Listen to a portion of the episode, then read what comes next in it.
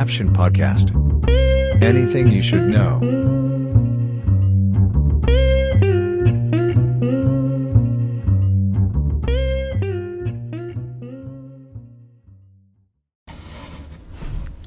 สวัสดีครับ สวัสดีคุณผู้ฟังทุกท่านนะครับ ยินดีต้อนรับเข้าสู่ Caption Podcast นะครับ คุณอยู่กับผม โดยกระชัยครับ ในวันนี้เนี่ย เราก็จะพูดคุยกันถึงเรื่องที่ว่าทำไมคนที่เขาร่ำรวยเนี่ยถึงไม่หยุดทำงาน อันนี้ก็เป็นหนึ่งในข้อสงสัยส่วนตัวเหมือนกันนะว่าเออคนที่เขาแบบ มีเงินเยอะๆอยู่แล้วเนี่ยทำไมเขายังต้องทำงานอีกนะแบบว่า เออ ไปหยุด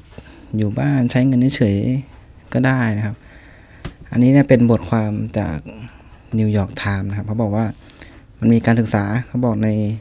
การศึกษาที่เขาใช้เวลาหลายปีเนี่ยเขามีข้อสรุปออกมาครับว่า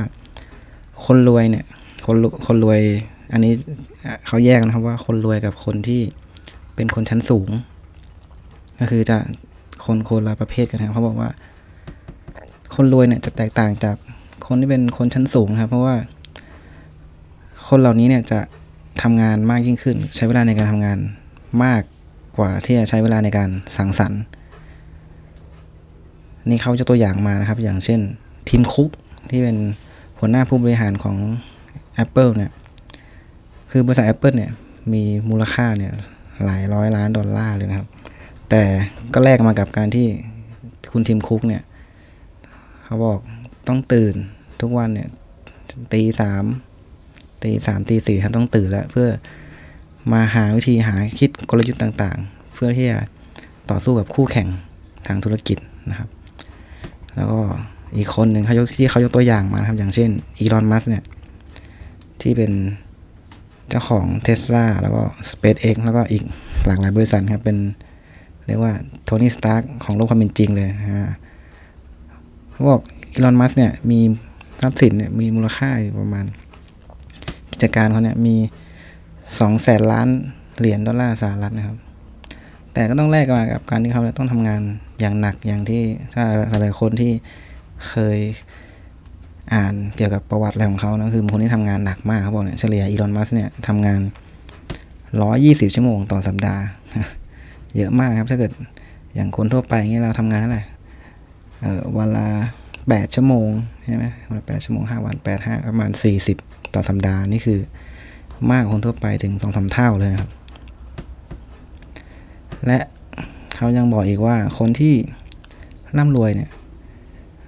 ก็ยังนอกจากที่จะแบบทำงานหนักแล้วเนี่ยเขาก็ยังทำงานที่หลากหลาย เรียกว่ามีการต่อยอดกัน เขาจะตัวอย่างมานะครับก็คือเลดี้กาก้าซึ่งเป็นศิลปินที่หลายคนน่าจะรู้จักกันดีนะครับ เขาบอกว่าเลดี้กาก้าเนี่ยสร้างรายได้หนึ่งล้านหนึ่งล้านเหรียญสหรัฐนะครับ ต่อการแสดงนะ คือโชว์โชว์ครั้งหนึ่งเนี่ย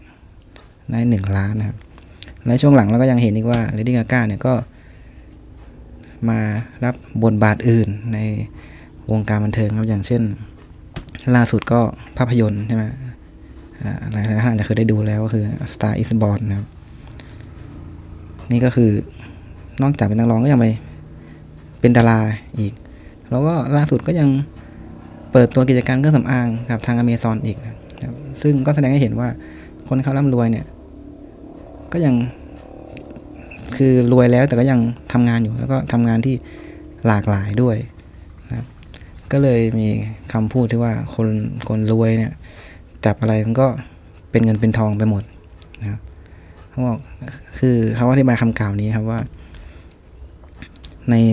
ปัจจุบันเนี่ยมีในเกี่ยวกับเรื่องภาวะทางเศรษฐกิจภาวะทางการเงินเนี่ยส่งผลเพียงเล็กน้อยนะครับสำหรับผู้ที่มีรายได้ต่ำกว่า 50%ในสหรัฐอเมริกา ซึ่งมีความมั่งมั่งคั่ง มั่งคั่งนะไม่มั่นคงนะ มั่งคั่งเนี่ยน้อยกว่า 32%เมื่อเทียบกันในปี 2003 นะครับ โดยในช่วงทศวรรษที่ผ่านมาเนี่ย 85%ของมูลค่าในการลงทุนนะครับ อย่างเช่นแบบพวกหุ้นพันธบัตรหุ้นเอกชนอสังหาอะไรเงี้ย มันมีมูลค่าเพิ่มขึ้นนะครับ อันนี้เขาก็อ้างอิงครับข้อมูลจาก Redfin นะครับว่า ราคาขายเฉลี่ยของอสังหาริมทรัพย์ใน 5%เนี่ยเพิ่มขึ้นถึง 43%ครับในช่วงทศวรรษที่ผ่านมา แล้วก็จะเพิ่มขึ้นไปอีกตามทำเลต่างๆนะครับอย่างอย่างอันนี้เขายกตัวอย่างในสหรัฐอเมริกาก็อย่างเช่นลอสแอนเจลิสหรือว่าซานฟรานซิสโกนะครับ รวมไปถึงนาฬิกาอ่าอย่างที่เราจะเห็นครับในวันในปัจจุบันนี้คือ มีการเล่นนาฬิกาหรูกันในในหมู่ของเขาเรียกว่าอะไรเดียคนคนมีเงินนะครับ อย่างเช่นพวกอะไร Rolex Patek Philippe Richard Mille อะไรเราอาจจะได้เคยเห็นนะ ก็คือไอนาฬิกาพวกเนี้ยใครไปคิดครับ ว่าบางรุ่นนะในในบางรุ่นเนี่ยราคามันขึ้นถึงหลายเท่าโดยใช้เวลาแค่ไม่กี่ปีนะครับ รวมไปถึงทองคำเนี่ยทองคำเนี่ยเขาบอกว่าในอดีตเนี่ยคนก็มองว่าเป็นแค่แบบของที่ระลึกเครื่องประดับนะอะไรอย่างนี้แต่ว่าในปัจจุบันเนี่ยมูลค่าของมันเนี่ยเพิ่มขึ้นถึง 40%ครับในช่วงไม่กี่ปีที่ผ่านมา ซึ่งไอ้ต่างๆที่กล่าวมาทั้งหมดเนี่ยมันก็แสดงให้เห็นอีกว่าคนคนที่เป็นคนรวยอยู่แล้ว แล้วก็มีทรัพย์สินอะไรเหล่านี้มันก็จะยิ่งรวยมากยิ่งขึ้นไปอีกนะครับ ทีนี้เนี่ยก็มีอีกคนหนึ่งที่เขามาแสดงทัศนะนะครับ ก็คือ คุณอันโตนิโอกาเซียมาตินเนสครับ คือเป็นคนที่ทำสตาร์ทอัพนะครับ แล้วก็ล่าสุดก็เพิ่งขายให้กับทางทวิตเตอร์ไป แล้วก็ยังทำหน้าที่เป็นผู้จัดการ product ของ Facebook นะครับเขาบอกว่าไอ้ความสำเร็จที่ยิ่งใหญ่เนี่ยเขาบอกไอ้พวกบิ๊กสกอร์เนี่ยจากเมื่อวานเนี่ย มันก็เป็นเพียงแค่จุดเริ่มต้นเหมือนกันที่จะเพิ่มทุนสำหรับโอกาสที่ใหญ่กว่าที่จะมาในวันพรุ่งนี้นะครับ มันไม่เคยมีจุด เรียกว่าจุดสูงสุดหรือว่าจุดสิ้นสุดอะคือยิ่งเมื่อคุณไปถึงจุดที่คุณร่ำรวยแล้วเนี่ย คุณก็จะไม่มีวันหยุดนะครับ คุณก็จะทำมันต่อไปอีก แล้วก็เขาก็ยังกล่าวอีกนะครับว่า บางคนอาจจะบอกว่า เออเออทำไมคนที่มีเงินเนี่ยทำไมถึงไม่แบบไปหางานอดิเรกทำล่ะ ไม่ต้องมาทำงานเงี้ยหรือว่าจะไปทำบุญอะไรต่างๆเงี้ยเขาก็เลยอธิบายว่า เออ คือคนที่ร่ำรวยส่วนอันนี้ บางส่วนอะนนี้เขาบอกนะครับเขาก็ไม่ได้จัดกับทุกคนนะครับบอกบางส่วนก็เป็นแบบคนทุนนิยมอะเนาะคือถ้าไม่มีเงินเนี่ยพวกเขาก็จะมีอะไรครับเขาก็เลยใช้เงินหรืออะไรอย่างที่เราเห็นเห็นกันนะครับ คราวนี้ก็เลยว่า เออ แล้วทำไมคนที่รวยแล้วเนี่ย ถึงไม่หยุดที่จะทำงานไม่หยุดที่จะหาเงินต่อครับ อันนี้เขาก็ได้แยกออกมานะครับ ก็คือเขาบอกว่าคนร่ำรวยเนี่ย ก็จะรู้จักกับ คนร่ำรวยคืออยู่ในสังคมของคนร่ำรวยครับเขาบอกจากจำนวนชาวอเมริกันที่ทำเงินได้หนึ่งล้านเหรียญสหรัฐหรือมากกว่านั้นเนี่ย มีอัตราเพิ่มขึ้น 40%นะครับ ระหว่างปี 2010 ถึงปี 2016 แล้วอะอย่างเราเห็นตัวเลขก็คือเพิ่มขึ้นเยอะนะครับ แล้วก็คิดว่าเออเออถ้าอันนี้อันนี้ก็เหมือนความเห็นของของผมเองนะคือถ้าเรารวยแล้วก็ควรที่จะแบบสบายใจอะเนาะมือไม่ต้อง เครียดเกี่ยวกับชีวิตมากนะครับ แต่ในความเป็นจริงแล้วมันไม่ได้เป็นอย่างนั้นนะครับ เขาบอกว่าจากการสำรวจนะครับของมหาวิทยาลัยฮาวาดเนี่ยจำนวน 4,000 ล้านคนครับ พบว่าคนที่มีทรัพย์สิน 8 ล้านเหรียญสหรัฐเนี่ยหรือว่ามากกว่านั้นเนี่ยจะมีความสุขมากกว่าคนที่มีทรัพย์สิน 1 ล้านเหรียญสหรัฐ โดยที่เขาก็ขยายความอีกนะครับว่า คือสำหรับคนส่วนใหญ่เนี่ย มันก็อาจจะเพียงพอแล้วนะคืออถ้าเป็นเราเนี่ย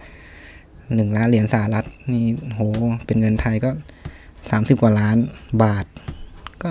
เพียงพอแล้ว แต่เขาบอกว่ามันก็มีกลุ่มคนอีกกลุ่มหนึ่งที่ไม่ว่าพวกเขาจะมีอะไรเนี่ยเขาก็ต้องทำต่อคือเพื่อให้มันได้มากต่อยอดเพื่ออะไรเพื่อให้มันได้มากขึ้นกว่านั้นเนี่ยเขาก็ใช้ คำเขาเรียกพวกนี้ครับว่าเป็นแบบว่า เป็นล่าแต้มอ่าเขาบอกว่าคนเหล่านี้เนี่ยก็จะขับเคลื่อนด้วยความ active อยากที่จะแข่งขันนะครับเขาก็เลยยกตัวอย่างมาอย่างเช่นแลร์รี่เอลลิสันนะหลายๆคนอาจจะรู้จักครับเป็นผู้ร่วมก่อตั้งของบริษัทที่ที่ทำเกี่ยวกับซอฟต์แวร์ครับ Oracle นะครับ เป็นเรียกว่าเป็นมหาเศรษฐีเลย เขาบอกว่าเอลลิสันเนี่ย ก็รู้สึกที่จะต้องแข่งขันกับบิลเกตส์พอลอัลเลนของ Microsoft นะครับตลอดเวลา ก็เลยเปรียบเทียบว่า คราวนี้เมื่อถ้าเกิดพอลอัลเลนเนี่ยสร้างเรือขนาด 400 ฟุตแลร์รี่เอลลิสันเนี่ยก็จะรอจนกระทั่งเขาเนี่ยสร้างเสร็จแล้วก็สร้างเรือ 450 ฟุต ก็คือทำทำให้มันใหญ่กว่าเพื่อ เพื่อที่จะเออดูว่าเราเนี่ยเหนือกว่าเขาก็เลยบอกว่าเออลารีอลิสันเนี่ยก็จะไม่มีความจะไม่มีวันมีความสุขจนกว่าที่ตัวเขาเนี่ยจะได้เป็นอันดับหนึ่งนะฮะอันนี้เป็นทัศนะนะครับ อันนี้ไม่ไม่ใช่ว่าไม่ใช่ว่าอันนี้คิดมาเองนะคือเป็นเป็นเพียงแค่ทัศนะของเขานะครับ อันนี้ก็อีกคนหนึ่งนะที่เข้ามาพูดก็คือศาสตราจารย์เอ็ดเวิร์ดวอฟนะครับ เป็นศาสตราจารย์ด้านเศรษฐศาสตร์จากมหาวิทยาลัยนิวยอร์กครับที่ศึกษาเรื่องความมั่งคั่งและความไม่เท่าเทียมกันเนี่ยบอกว่าในบรรดาเศรษฐีจำนวนมากเนี่ย มันก็ไม่ได้มีแค่พวกที่แบบจะคิดถึงแต่แบบวัตถุนิยมอะไรอย่างนี้อย่างเดียวครับเขาบอกว่า ความมั่งคั่งที่เกิดขึ้นเนี่ย ก็เลยทำที่ทำให้กับคนที่เขาร่ำรวยครับ ก็เลยทำให้คนเหล่านี้เนี่ย มีส่วนร่วมในการกุศลอย่างมากต่อสถาบันต่างๆครับ อย่างเช่นพิพิธภัณฑ์ หรือว่า โรงเรียนอะไรโรงพยาบาลต่างๆนะครับนำไปสู่ การที่จะมีอาคารหรือว่าสิ่งของแล้วก็สลักชื่อของเขาลงไป ก็คือ มันก็จะมีบางคนที่มีเงินแล้วก็นำเงินเหล่านี้เนี่ยมาใช้ประโยชน์ต่อสาธารณะการกุศล อะไรอย่างนี้เหมือนกันนะครับข้อต่อมาเขาก็พูดว่าเงินเนี่ยมันก็เป็นเหมือนกับ เครื่องดื่มแอลกอฮอล์เหมือนกันคือ มันทำให้เราแบบเสพติดมันได้นะครับ อันนี้เป็นนิยามของคุณสตีเฟนเบอร์กลาสครับนักจิตวิทยาแล้วก็เป็นโค้ดผู้บริหารแล้วก็เป็นนักเขียนหนังสือนะเขาบอกว่า ถ้าคุณเป็นคนติดเหล้าเนี่ย คุณจะดื่มหนึ่งแก้วสองแก้ว หรือดื่มกี่แก้วก็ตาม แต่ตามแต่ limit ของแต่ละคนเพื่อให้เมาครับ แต่ถ้าคุณได้รับเงินเนี่ยหนึ่งล้านดอลลาร์เนี่ย คุณก็อยากที่จะมีสิบล้านดอลลาร์เพื่อให้รู้สึกว่าคุณเนี่ย เป็นเขาเรียกเขาเรียกว่าเปรียบเทียบนะครับ ว่าแบบเหมือนกับก็เหมือนกับก็ได้เป็น king นะคือ ก็เรามีมากกว่าอะไรเงี้ยเขาก็เลยเปรียบเทียบว่าเงินเนี่ยมันก็เป็นเหมือนกับยาเสพติดอย่างหนึ่งเขาเลยยกตัวอย่างมาว่าเอ่อยกตัวอย่างมาเป็นสโมสรบาสเกตบอลครับในใน NBA ก็คือทีม Golden State Warrior ก็คือ Golden State Warrior เนี่ย ถูกขายไปในปี 2010 นะครับ มีมูลค่าถึง 450 ล้านดอลลาร์สหรัฐนะครับ ให้กับกลุ่มเจ้าของครับ โดยคุณโจลาคอบครับ ซึ่งเป็นนักลงทุนในซิลิคอนวัลเลย์ซึ่งในตอนนั้นเนี่ยก็ถือว่าเป็นสถิติของ NBA นะสำหรับมูลค่าเนี่ย 450 ล้านดอลลาร์ แต่หลังจากที่เวลาผ่านไปจากปี 2010 จนมาถึงตอนนี้เนี่ย ทีมเนี่ยมีมูลค่าเพิ่ม มามากถึง 3.5 พันล้านเหรียญครับ จาก 450 ล้านนะคิดดูว่ามันมันเพิ่มมาแบบมหาศาลเลยนะครับ แล้วก็ล่าสุดเนี่ย ทีมก็เพิ่งจะสร้างสนามสนามแข่งแห่งใหม่ครับ ในซานฟรานซิสโกที่ชื่อว่า Chase Center ครับ สนามเนี่ยก็ใช้งบประมาณในการสร้างถึง 1.4 พันล้านเหรียญสหรัฐนะครับ คราวนี้เขาเลยมาเปรียบเทียบอีกว่า กับอีกทีมหนึ่งเออซึ่งเป็นทีมคู่แข่งครับ เขาบอกว่า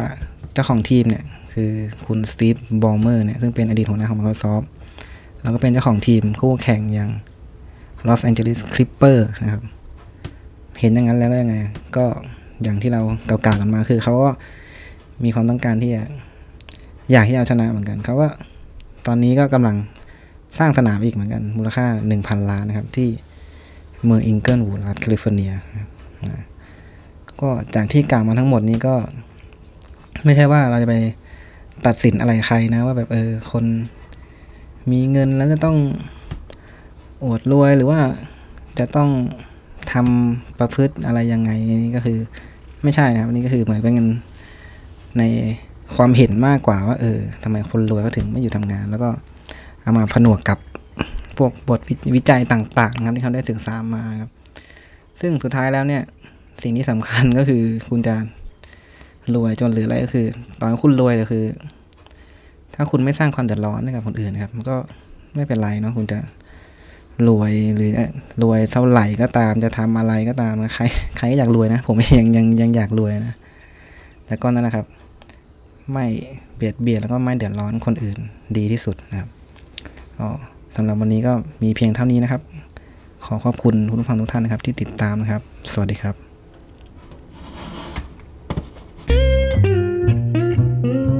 Caption Podcast. Anything you should know.